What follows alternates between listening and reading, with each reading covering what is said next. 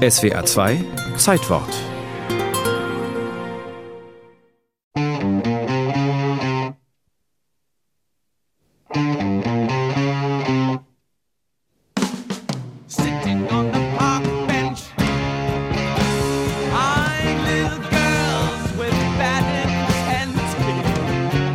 Ein großes Rockalbum braucht große Riffs, wie das des Titelsongs Aqualung. Und große Gitarrensoli, wie es Jethro Tull-Gitarrist Martin Barr, ein unterschätzter Meister unter seinesgleichen in den 70er Jahren, damals gleich im ersten Versuch im Studio auf Band bannte.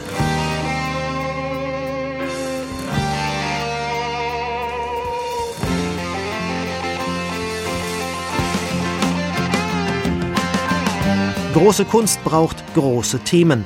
Und die hatte Aqualung, das vierte Studioalbum der britischen Band Jethro Tull, das heute vor genau 50 Jahren veröffentlicht wird.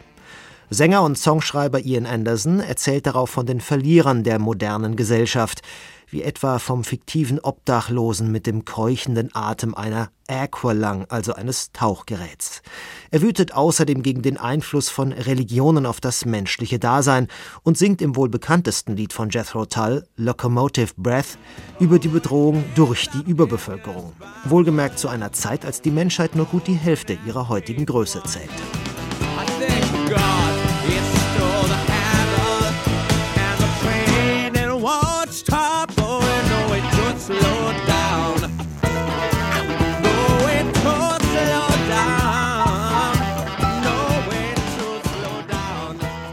Große Kunst braucht mitunter Mühe. Die Aufnahmen fanden in großen Zeitabständen statt, unterbrochen von zermürbenden Welttourneen, während derer Ian Anderson spät abends in Hotelzimmern an neuen Liedern arbeitete. Und wenn diese Aufnahmen stattfanden, geschah das in den gerade neu eröffneten Londoner Island Studios, die zum Teil aus einer ehemaligen Kirche bestanden. Das wiederum erwies sich akustisch als extrem schwierig, wie Anderson 2008 in einem Interview mit einem US-Fernsehsender erklärte. Es war ein einziger Kampf. Ich weiß noch, wie frustriert ich damals mit den Aufnahmen war. Am besten gefielen mir noch die Stücke, bei denen ich fast alleine zur Akustikgitarre gesungen habe.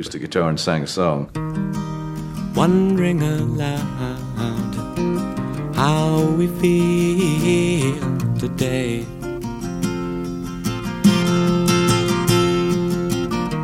Das war viel leichter als elektrische Instrumente in einem akustisch schlecht bearbeiteten Kirchengebäude, das wirklich ziemlich schrecklich klang.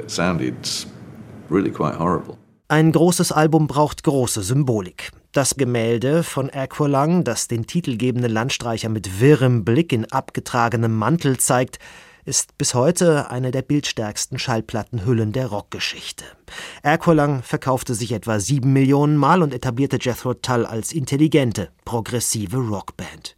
Ein Rezensent bezeichnete es einmal als eines der durchgeistigsten Musikalben, die jemals eine Hörerschaft in Millionenhöhe erreicht haben.